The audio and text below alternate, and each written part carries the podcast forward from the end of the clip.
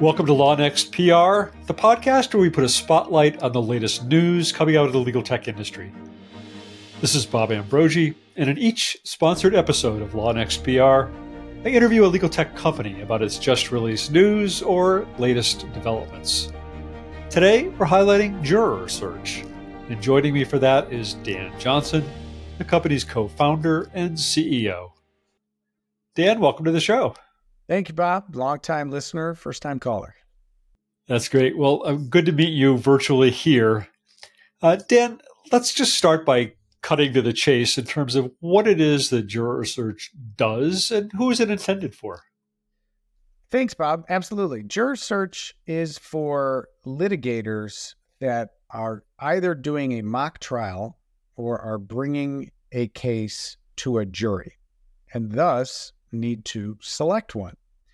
We specialize in the voir dire process, and we are, in my humble opinion, the best product out there that's a real time collaborative platform for the entire litigation team, including the lead attorney that's questioning and building rapport with the jurors, the rest of the folks that are taking notes, any background researchers that might be off site, looking up some social media profiles of the jurors, and anyone else in the courtroom that might want to send a message to that lead attorney who has to make, strike, or impanel decisions so that all that information, all that data is in one intuitive, organized place for the team to make their best strike decisions. This is for trial lawyers in any kind of a matter, criminal or civil? Yes. Uh, anytime you're picking a jury and it's an important enough case where there's more than one person working on it, Juror Search is a fantastic solution for the communications problem that inherently comes up in that fast paced process when you have to somehow convey all the information and data that you want and access it quickly so you can decide who you want to keep and who you want to strike. Dan, I know that you're a lawyer uh, by background. Eh, how did you come to start this company? What was the what was the problem that you set out to tackle here? Yeah, thanks. I should say, so I don't get in trouble, a retired attorney, because I didn't want to do the continuing legal education anymore, so I turned in my license. Uh, but I used to have a data company for political campaigns, and one day a friend said, "Don't you think that trial lawyers might want all the data that political campaigns and political committees have on voters. Wouldn't they want that for jurors? I thought probably. Why not? Let's go ask. So, um, started pitching some of the trial lawyers that I knew and discovered the trial consultant industry, especially here in Chicago. And a lot of the feedback was I love the idea of knowing all this data, but I don't know if it's accurate or not. But what I really like is that there's a software platform that I can access on my phone or my tablet or my laptop and keep the notes there instead of what most of us very sophisticated attorneys still do, which is post it notes and a big cardboard cutout where I put the notes on the on the grid I love the idea of a software solution for that. So we took that advice, dumped all the data, and continue to iterate and innovate and develop the best, what we like to think of, uh, the best software solution for voir dire, which then turned into what about our mock trials? We'd like something for that too. So we are developed that. But the core of it, most of our users are uh, litigators that are doing it for voir dire. So you knew something about building software and using data before you started this company, but uh, what's it been like building for the legal tech community or the legal community in, in particular? Has there been any differences there? Uh, you know, not a lot of people would say if you want to get into software, pick legal tech. Right? Uh, you know, uh, so they the thing that has sort of governed how the product is developed is it's built around customization that every user can customize it to fit just the way they want it. Attorneys, I've learned, are rather particular about how they like things to work in their system, particularly for voir dire. Um, you know, some people like to see it visually. Some people have their rating system, right? One through five, A through F, keep strike, whatever. Um, and so what we had to create was much more of a platform than a narrow solution where the whole point is the software, you know, melds around the system that the attorney and his or her team likes to use rather than they have to learn, you know, our system for picking a juror. And so that really has been baked into we had to pivot a few times once we learned that that really attorneys want the ability to customize uh, to fit their particular way of doing things, which is exciting and interesting. And so now that's what it does. Yeah, could you give me an example of that? I mean, in what ways would an attorney or a team of a, a trial team be able to customize the software? Well, you know, some people like seeing, you know, each column has to be uh, totally different, right? The fields need to be different.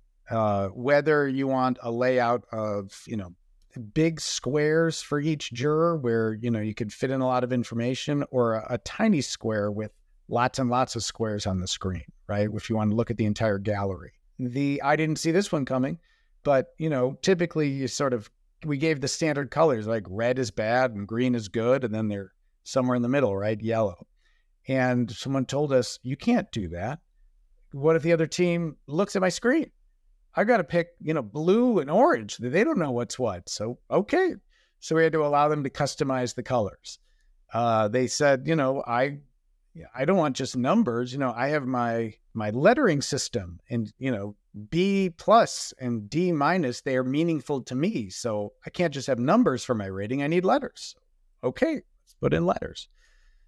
They, they keep asking for features, which is phenomenal. So very grateful when they'll tell me what they'd like. But one of them wanted the ability to essentially be sort of the, you know, the newscaster with the producer in his or her ear, sort of whispering the notes, so that the lead attorney can be out, you know, making eye contact, building rapport, and then come back and glance at the tablet and then see the notes in real time as the consultant where second chair is, you know, saying, don't forget to ask about whatever or bring up whatever.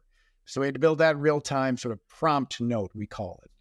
Uh, but all the features, really... right? I've never picked a jury, although I sat in a lot of them by now. Uh, they've all been built because attorneys or consultants tell us this is what I want in my product. So then we build it for them. I have picked a jury, but the last time I did it, it was so long ago. I'm not sure post-it notes were even invented at that point. Uh, you know, yeah. one of the things that occurred to me is that you launched this company either just before or during the pandemic, uh, at a yeah. time when there weren't a lot of jury trials, if any, going on.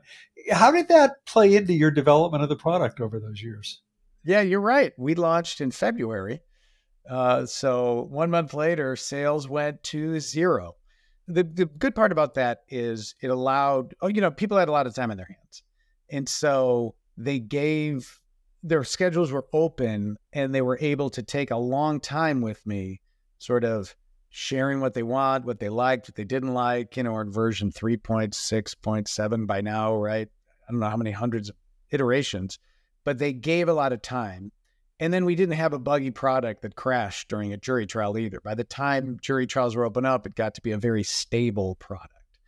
Um, in retrospect, I think it worked out well to have a stable product with a lot of feedback. But one, one interesting one that came out of that in the pandemic, we got a call from a judge who said, "I like your your system, but I want it for my basic sort of, you know, I'm summoning jurors. I want them to fill out a survey. He wanted one for implicit bias."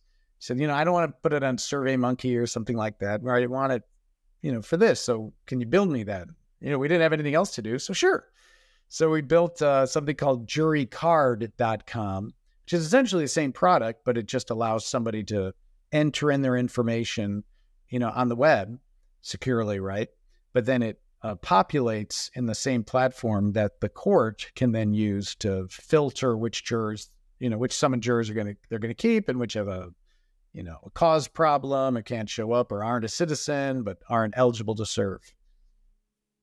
So you had a little bit more of a runway there to go from a, a, a beta product to a mature product uh, without yeah. uh, without uh, the, the time pressure that uh, others might have had. Um, yeah. You mentioned earlier that you also uh, expanded into this area of mock trials. Could you talk a little bit more about how you ad- address that, address how you enable uh, trial lawyers to conduct mock trials? Absolutely. Um, partially because of what the judge out of Salt Lake City called and asked for. Um, we have this ability where you can create essentially a survey and then have a specific code so that a respondent, either a member of a focus group or a member of the mock jury, can then see the questions, answer them, and then those answers are populated in real time. But then they display in that same voir dire UI that litigators are used to, which is essentially what a focus group looks like. You, you're right; they usually sit either around a table, or you know, sometimes they sit them in rows of seven to sort of simulate what a jury is. And so, it's an opportunity to run a mock trial where the participants' answers are either given online or the team is writing down what they say and you can collaborate and decide, you know, who you like, who you don't like, what themes are emerging. And so similar to the rest of the product which has been built essentially custom for the industry, we're developing the mock trials uh, for what each client wants. It's it's an interesting sort of the opposite of scaling, right? Where each client, you know, there's a lot of onboarding, a lot of customization for each client, and then it's sort of a standard, you know, SaaS relationship once it's just the way they want it. So I thought I had these visions that it was going to, you know, have some hockey stick revenue growth, and it turns out it's uh, more like professional services, where each one you know, it takes a lot of time at first, make sure it's optimized for each client, and then they're happy for as long as they use the product. But is the situation there that a, a trial attorney would say, present a mock, you know, their opening arguments or their closing arguments or perhaps some questioning of a of a mock witness in front of kind of this focus group in front of this group of people who are uh, then going to respond to questions about how they were swayed or not, or what they thought of that that argument? Is that how it works? Yeah. So you you know the questions are then like, well, did you find this witness credible? Right? Did you uh, what did you think of the questioning attorney? You know, did you find the questioning attorney to be honest? What did you think about the witness? You know, on a scale of one to a lot of times they like numbers, right? On a scale of one to ten, you know, how impactful was the witness's testimony about, you know, her broken leg? On a scale of one to ten, how impactful was the witness's testimony about you know the car crash? And then they get to do with the data what they will right? They can download it all and you know do their statistical magic or they can you know um, decide you know do men like us more or do women like us more? Do people over 50 like our case? You know where are we having issues? And what t- and that helps uh, inform what sort of jurors they'd like to see ultimately impaneled so, with, with that uh, mock trial tool having uh, launched and using in the legal context, um, you're now taking it perhaps beyond legal. Is that right? Yeah, we're you know the fun part is once we've got a once we've got this survey tool, we thought well lots of people use SurveyMonkey for market research or you know all sorts of things for people to enter in forms. So we created a, or we're creating, I should say, quarter four, um, a product that we hope might be take less onboarding, take less customization and less uh, professional services style uh, effort, which I'm delighted to do for Jury Search, but maybe a much more accessible product. And we're uh, got a brand out there called Data Drox. And so, Bob, you've got the scoop. This is, uh, you know, the first public mention of this uh, very beta product but we're hopeful in um, you quarter one uh, to have a you know stable launched product, but develop the same way when people try it and you know see the rough edges, but say what I really want is to be able to you know use stars or I want to be able to have some sort of a you know pivot table or I want some cross tabs or whatever it is they want, then we're delighted to build it for them because if they like it, probably hundreds of other people will too. So that's just coming out in beta. How can people who might want to participate in the beta find out about how to do that? Oh, great. Um, probably the easiest way uh, you can reach me anytime at jurorsearch.com. I'm Dan at jurorsearch.com. We do have a uh, a buggy site up at DataDrox, but we should probably wait till January for people to really visit that one. I think our team has a lot of fake, you know, text up there for now. But jurorsearch.com is the best way to get a hold of me, and then we'll formally launch it uh, quarter one. Uh, but we'd love to have the input, any sort of uh, so software solution people are looking for that's anywhere in that survey, you know, collab real time collaboration field. Um, it's really fun to build solutions for people. Dan, what else would you like listeners to know about Juror Search or or what you've got coming down the pike? I think I'd like people to know that if they are if their firm's picking a jury and if they're not going to do it by themselves. If you do it by yourselves, I think you're better off just with paper and pen and memory. It's hard to type and talk, and that's a tough mental switch.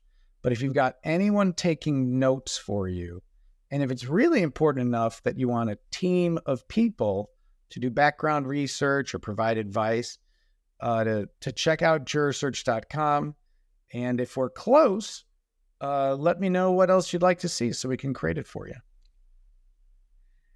Well, thanks a lot. It's been a real pleasure to uh, get to know you and get to know Juror Search. I appreciate it, Bob. It's really fun to be on a program with you. So, looking forward to learning more from you and all your guests. Well, that's it for today's episode. If you enjoyed it, please subscribe wherever you get your podcasts or on YouTube at LawNext underscore PR. You can also find all the episodes of this show on the LawNext Legal Tech Directory under the Resources tab. This is Bob Ambrogi. Thanks for listening.